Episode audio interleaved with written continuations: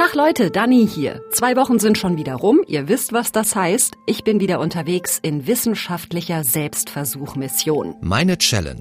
Heute geht's um unser Gehirn, um Leistung und es wird ein bisschen illegal. Ein Podcast von MDR Wissen. Ihr kennt das doch garantiert auch. Wichtige Prüfungsphase in der Schule oder an der Uni, mega Stress auf Arbeit, weil tausend Sachen fertig werden müssen oder bei mir ganz oft sowas hier.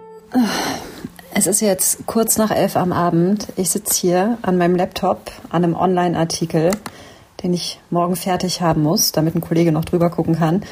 Ja, und hier blinkt halt der Cursor. Ich habe noch nicht einen Buchstaben geschrieben und will einfach nur ins Bett. Ich bin einfach so erschöpft und unkreativ und gleichzeitig ist da halt dieser beschissene Zeitdruck. Ich muss das jetzt noch irgendwie schaffen. Oh Mann, ey, das ist einfach nur Kacke. Mein Zeitmanagement ist eine einzige Katastrophe, deshalb habe ich solche Situationen viel zu oft. Und selbst wenn ich es mal besser auf die Reihe kriege, es gibt halt einfach so Phasen, da knubbelt sich die Arbeit derart, dass ich denke, okay, eigentlich müsste ich jetzt 24 Stunden durchkloppen, um irgendwie hinterherzukommen. Deshalb bin ich sehr hellhörig geworden, als ein Kollege mir von Neuroenhancement erzählt hat. Also Neuro, Neuro wie Gehirn und Enhance, Englisch für etwas verbessern oder anheben, nach oben pushen. Der umgangssprachliche Begriff ist Brain Doping. Also die Möglichkeit, mein Gehirn zu Höchstleistungen zu pushen. Gerade dann, wenn eigentlich nichts mehr geht. Hallo? Genau sowas brauche ich. Aber Geht das wirklich so einfach? Mein Gehirn dopen? Es gibt definitiv die Möglichkeit, äh, die Leistungsfähigkeit zu verbessern. Also die Merkfähigkeit, die Konzentration und die Wachheit. Das ist der Soziologe Sebastian Sattler, der sich mit dem Thema Neuroenhancement beschäftigt. Und ich nur so, yay, das funktioniert wirklich. Okay, welches Medikament muss ich nehmen? Her damit. Und er aber direkt so. Aber die Effekte von Medikamenten sind nicht unbedingt so stark, wie sich Menschen das äh, erhoffen. Ähm, und die wirken auch nicht für jeden gleich gut. Das muss man auch sich vor Augen führen. Also es ist jetzt weniger so, dass es einen super Boost gibt und äh, man denkt, wow, ich bin jetzt ein ganz neuer Mensch und ich kann jetzt alles auf einmal. Na toll, erst Hoffnung machen und dann doch alles wieder einreißen. Vielen Dank. Aber was genau geht denn nun und was nicht? Gibt es nicht irgendwelche Substanzen, die mich retten in solchen verzweifelten, müden Situationen am Schreibtisch, die dafür sorgen, dass ich schneller, schlauer und kreativer werde? Oder ist das am Ende alles nur ein Märchen? Und wie gefährlich ist das Ganze? Wie immer mache ich mich für euch zum Versuchskaninchen. Meine Challenge lautet, ich betreibe Neuroenhancement, also ich dope mein Gehirn. Um rauszukriegen, ob und welche Substanzen meine Leistungsfähigkeit tatsächlich verändern, brauche ich aber natürlich erstmal einen Stand, was mein Gehirn, ich nenne es mal, im nüchternen Zustand so kann. Okay, los geht's. Sie müssen konzentriert bei der Sache sein und dürfen sich durch nichts ablenken lassen. Okay, Fokus, Dani, Fokus. Ich leg euch jetzt mal hier hin. So, jetzt kriege ich als erstes ein Übungsbeispiel. Anfangen.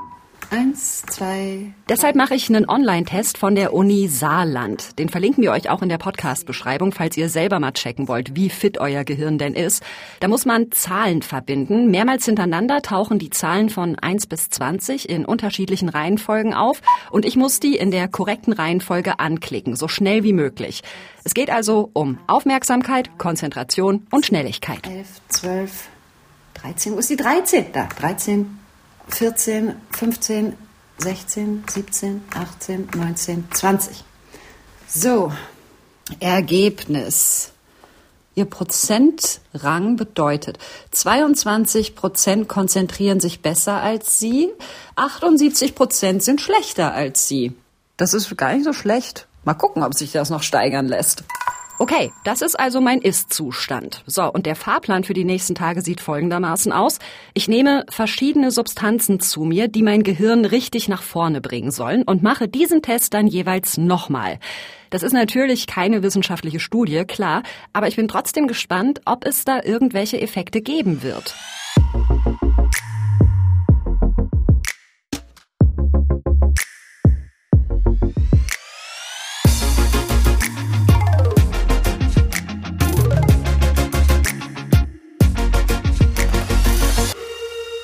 Und um ungefähr zu wissen, was ich da mit meinem Körper mache, habe ich mich mit Gerhard Gründer verabredet. Der ist Psychiater und Psychotherapeut, Professor an der Uni Heidelberg und Leiter der Abteilung für molekulares Neuroimaging am Zentralinstitut für seelische Gesundheit in Mannheim. Also zunächst mal ganz allgemein, es gibt natürlich eine ganze Menge Substanzen, äh, mit denen man ein ja, Neuroenhancement betreiben kann oder die diskutiert werden als Neuroenhancer.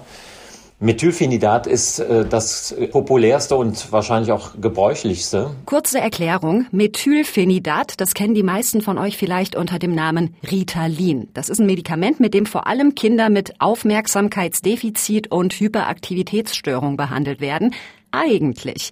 Erwachsene nutzen es aber, um ihre Leistungsfähigkeit damit zu steigern. Das dockt im Hirn an äh, den Dopamintransporter an und erhöht damit Dopamin im synaptischen Spalt.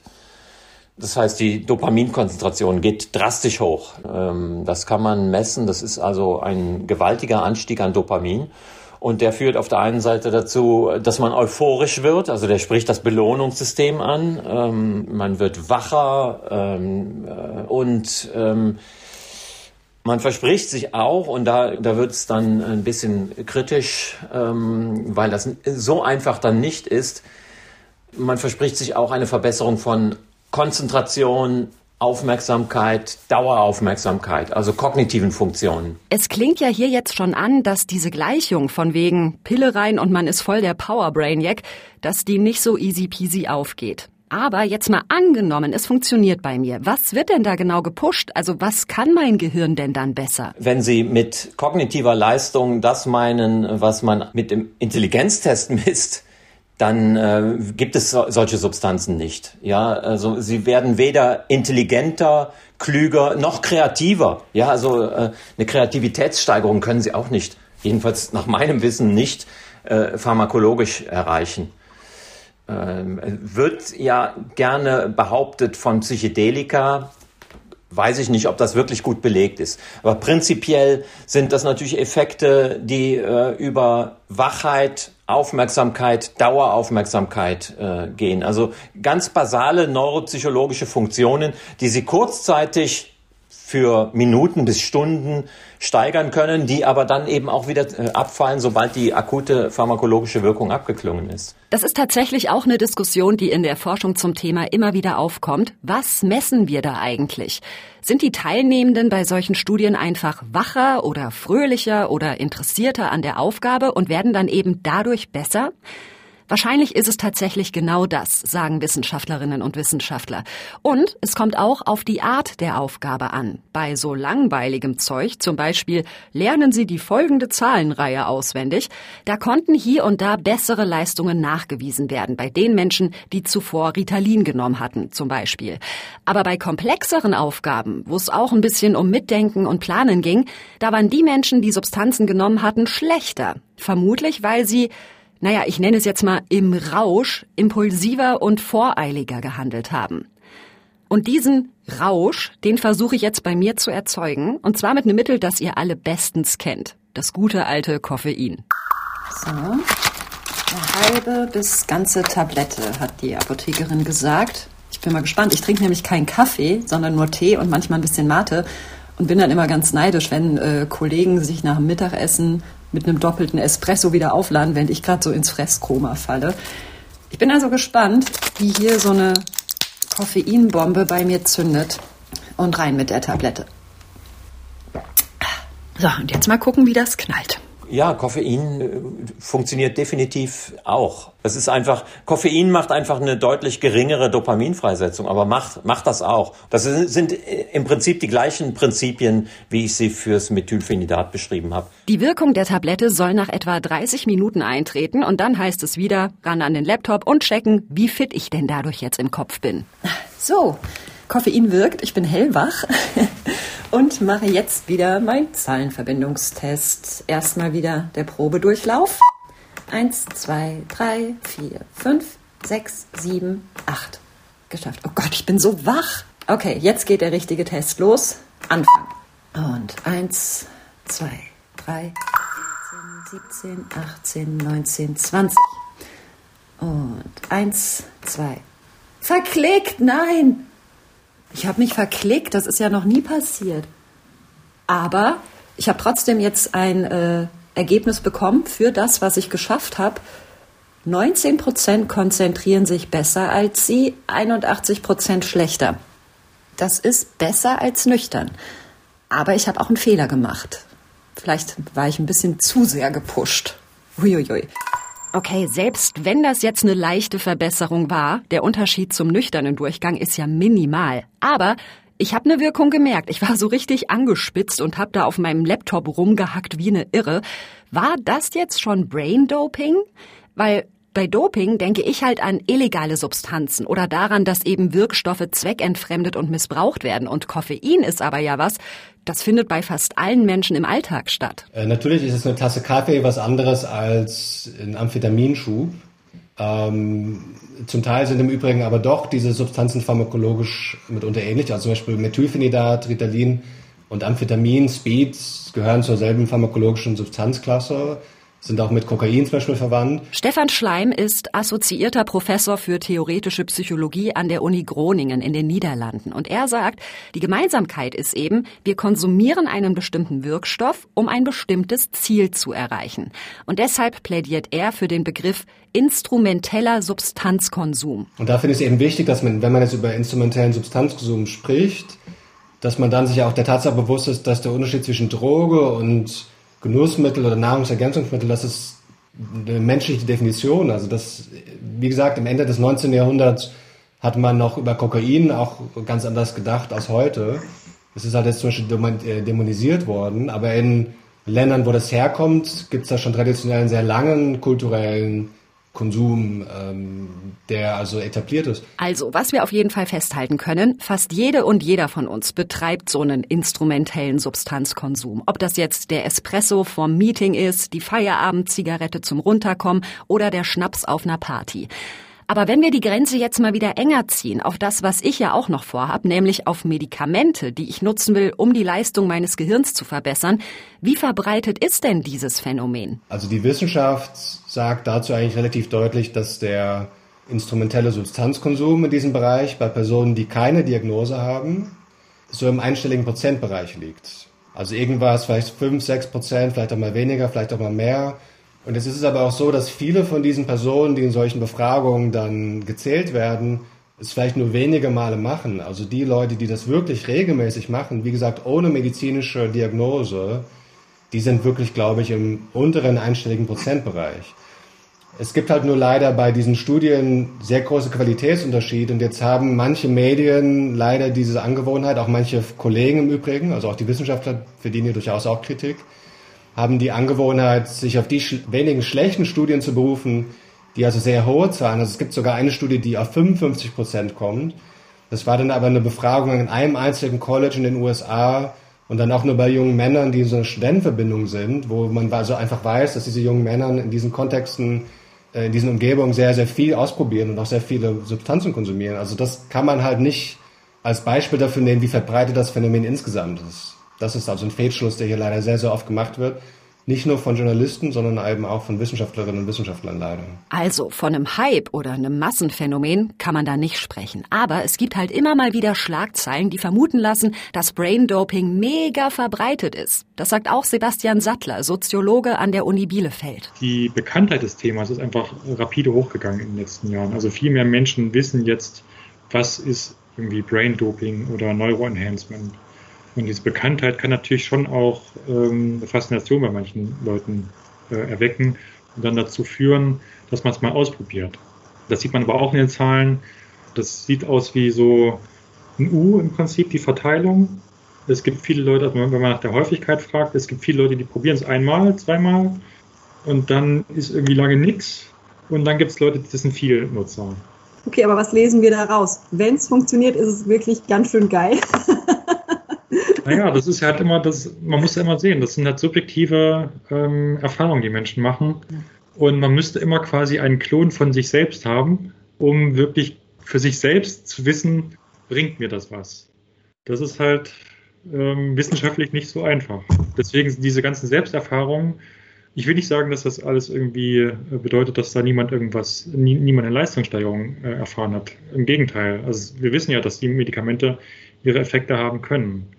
Aber viele Leute irgendwie haben einfach halt diese Euphorie erleben.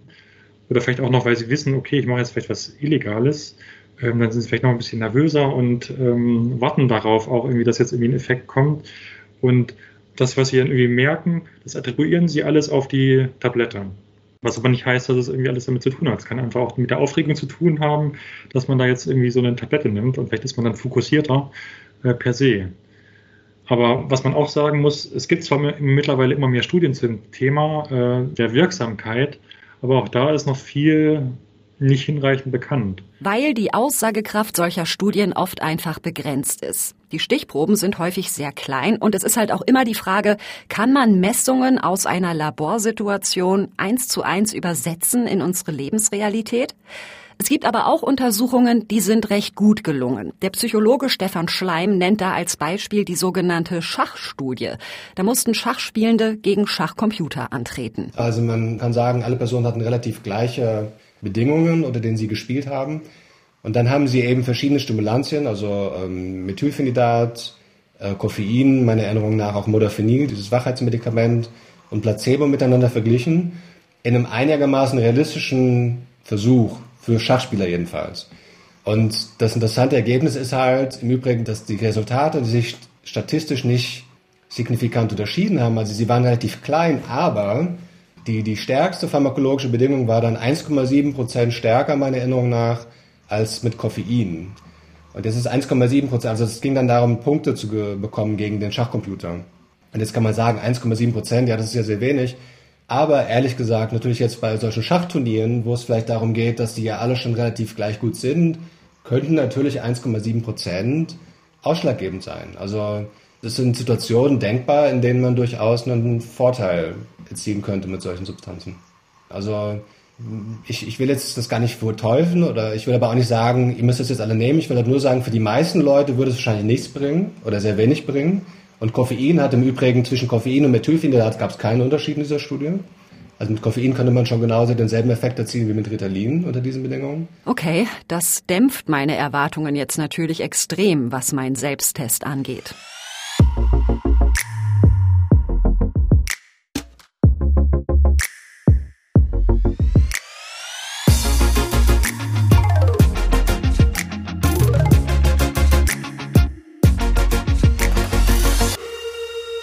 Nachdem ich nüchtern und auf Koffein meine Leistungsfähigkeit gecheckt habe, sollte jetzt eigentlich der dritte Schritt kommen. Was passiert, wenn ich Ritalin nehme? Das war der Plan.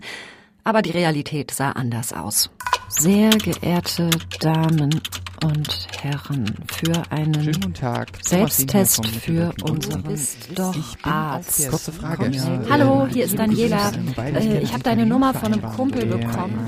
Mein Team und ich haben über Wochen alle Kontakte aktiviert. Von Ärztinnen und Ärzten über einen Freundes- und Familienkreis und Studierende bis hin zum Drogendealer ist eigentlich merkwürdig, weil es in Beiträgen, die ich bisher zu dem Thema gesehen habe, immer so easy klingt, an Ritalin zu kommen, ja? Von wegen, oh, ich habe zwei, drei Leute gefragt und bumm war das Zeug da. Nee, so einfach ist es anscheinend nicht. Keiner konnte oder wollte uns Ritalin beschaffen oder verschreiben. So, und jetzt? Naja, Ritalin haben wir nicht bekommen, aber es gibt auch andere Medikamente, die genutzt werden, um die eigene Leistungsfähigkeit zu steigern. Modafinil zum Beispiel. Das ist eigentlich ein Mittel gegen die sogenannte Schlafkrankheit, also Narkolepsie, und ist eine ähnliche Wirkstoffgruppe wie Ritalin, nicht ganz eins zu eins, aber soll eben auch helfen, die Leistungsfähigkeit zu steigern, wacher und konzentrierter zu bleiben. Und diesen Modafinil-Wirkstoff, den haben wir bekommen. Aber Leute, ganz wichtig, das, was ich hier jetzt mache, ist nicht harmlos und soll definitiv kein Aufruf sein, das selbst auszuprobieren. Da sind die möglichen Nebenwirkungen von Herzrasen über Benommenheit bis hin zu Schädigungen der Leberfunktion zum Beispiel. Und es besteht die Gefahr, auf so einem Zeug hängen zu bleiben, hat mir der Psychiater Gerhard Gründer erklärt. Also das sind ja Substanzen, die sprechen das Belohnungssystem an. Äh, Sie müssen damit rechnen, dass es also bei Absätzen zu einem Entzugssyndrom kommt.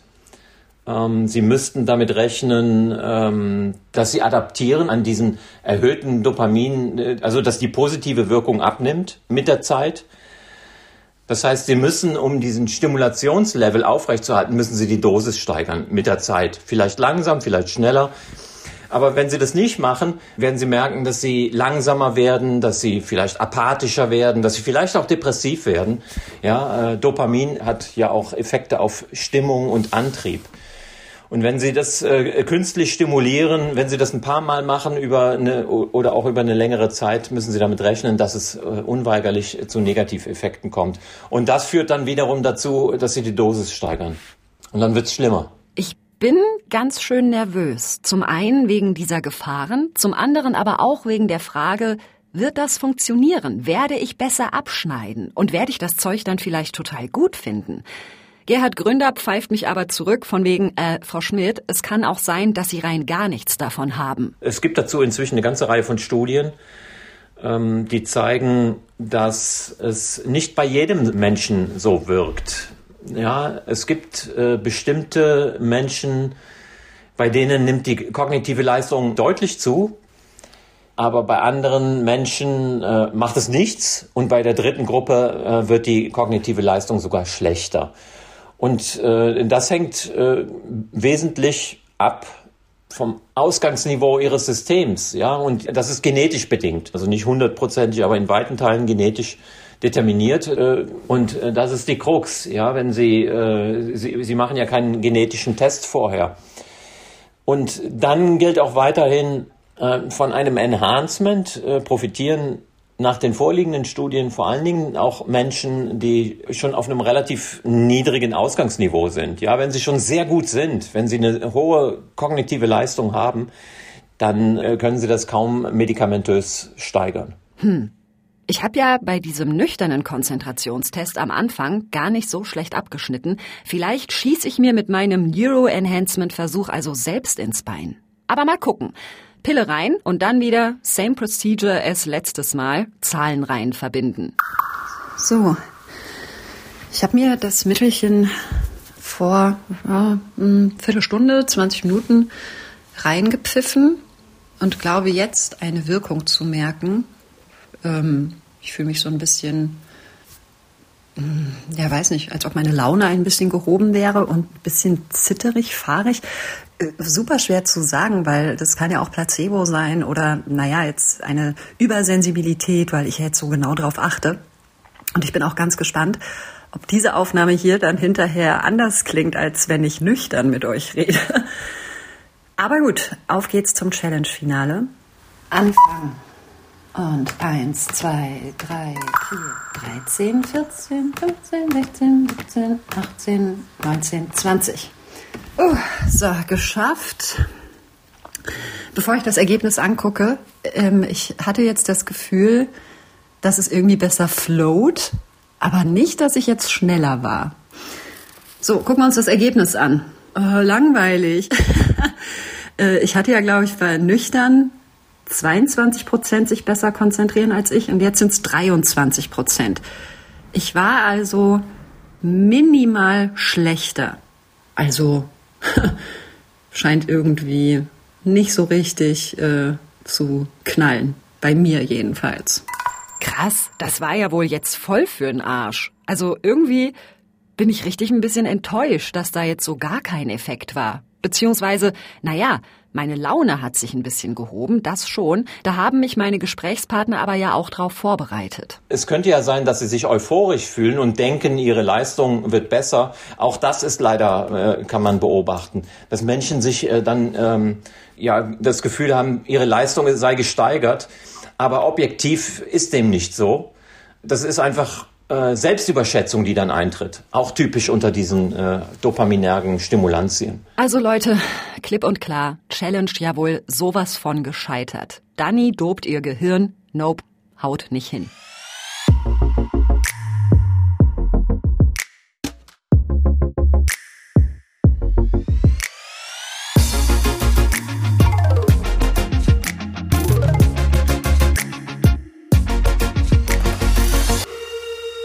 Das ist, glaube ich, das erste Mal, dass ich froh bin, dass eine Challenge schiefgegangen ist. Denn wenn das jetzt super geil gewesen wäre, vielleicht hätte ich dann ja das Bedürfnis gehabt, das öfter zu machen.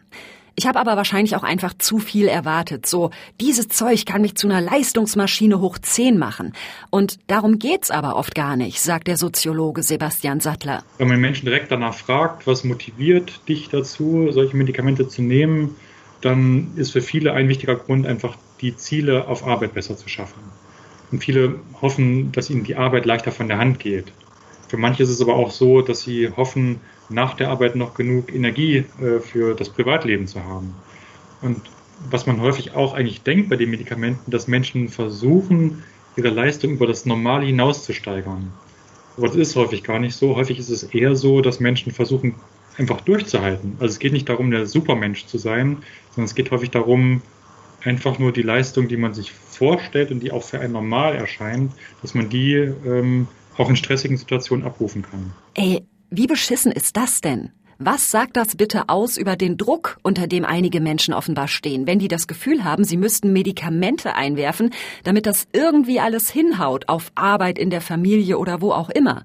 Und das hat nicht nur Auswirkungen auf die einzelne Person, die da Ritalin oder Modafinil nimmt, sondern auch auf ihr Umfeld. Da muss man sich immer auch halt vergegenwärtigen, wenn es anfängt irgendwo, häufig gibt es halt auch diese Ansteckungseffekte. Und das sieht man halt bei Studierenden zum Beispiel, wenn es da so ein Netzwerk gibt, was anfängt, die Medikamente zu konsumieren, dann gibt es so Spillover-Effekte, das heißt, dann fangen andere auch an, ähm, weil die davon hören und äh, manchmal fühlen sich auch unter Druck gesetzt, wenn sie wissen, andere machen das. Da gibt es ein paar interessante Befunde zu Eltern. Wenn man Eltern befragt, sind sie bereit, ihrem Kind sowas zu geben, wenn andere Eltern das auch machen würden. Und da gibt es tatsächlich solche Ansteckungseffekte, dass sie sagen würden, ja, wenn andere das machen würden, dann wäre ich auch bereit. Ja, ist logisch, ne? Wenn alle um mich rum so ein Zeug nehmen, dann kann ich natürlich Angst kriegen von wegen, oh nein, die pushen sich jetzt alle hoch hier auf Arbeit oder an der Uni oder in der Schule. Scheiße, was ist denn, wenn ich da nicht mehr mithalten kann? Vielleicht probiere ich das besser auch mal aus. Also, dass da so ein Wettbewerbsdruck entsteht. Man will nicht der Loser sein. Scheiß auf irgendwelche Nebenwirkungen. Aber Leute, wo führt denn das hin?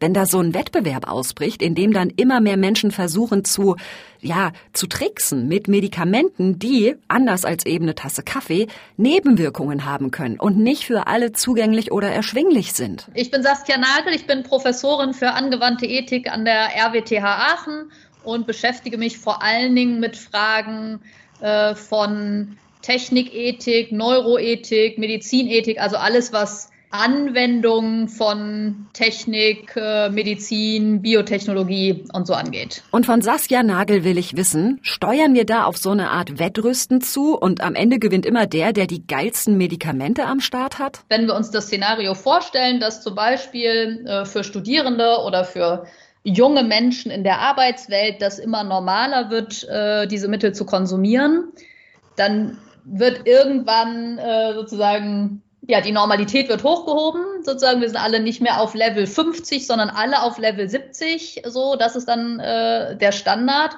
Und dann wird sich irgendwas Neues finden, damit die, die jetzt alle auf 70 sind, schauen können, dass sie auch auf 90 kommen. Ey, seht ihr, genau das meine ich. Wettrüsten. Dass es dann immer eine Gruppe gibt, die noch mehr will und noch andere Sachen ausprobiert. Aber das kann man natürlich auch positiv sehen. Ohne dieses Streben nach immer mehr würde es ja auch keinen Fortschritt geben, ne? Das macht die Debatte interessant. Also es ist natürlich nicht so, dass es nur Gründe dagegen gibt. Also äh, sonst würden wir das, glaube ich, überhaupt nicht mehr diskutieren. Es gibt viele Gründe, die dafür sprechen, das zu nutzen, denn wir wissen alle, dass Mediziner teilweise lange, lange Überstunden machen, Doppelschichten und so weiter und natürlich äh, die Konzentrationsfähigkeit nachlässt. Wenn man jetzt sagt, okay, in diesen Fällen sollen die dann doch bitte was konsumieren, sodass die noch über die Schicht kommen und dabei keine Menschenleben riskieren.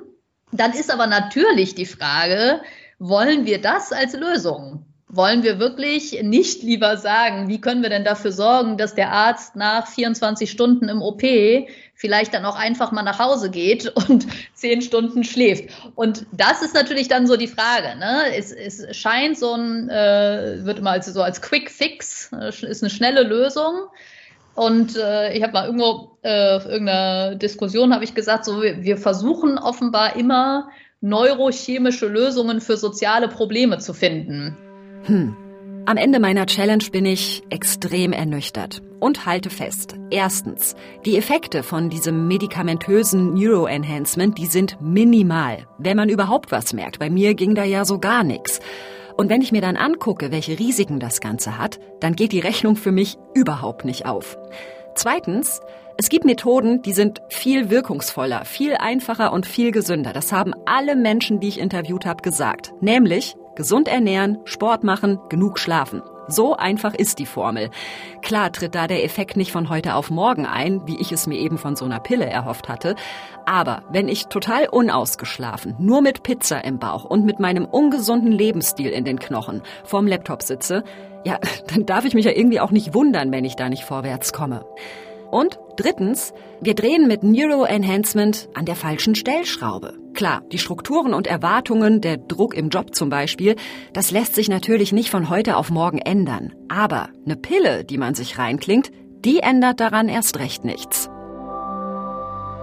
Das war mein Brain Doping Selbstversuch. Den habe ich gemacht mit Thomas Jehn und Carsten Möbius. Und wenn ihr Feedback habt, Fragen oder eine neue Challenge-Idee, dann gerne her damit. Einfach per Mail an challenge.mdr.de.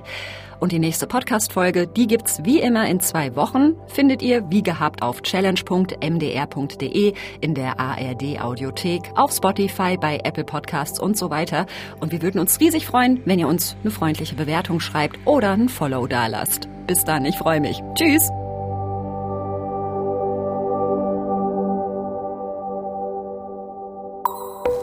Das war Meine Challenge, ein Podcast von MDR Wissen.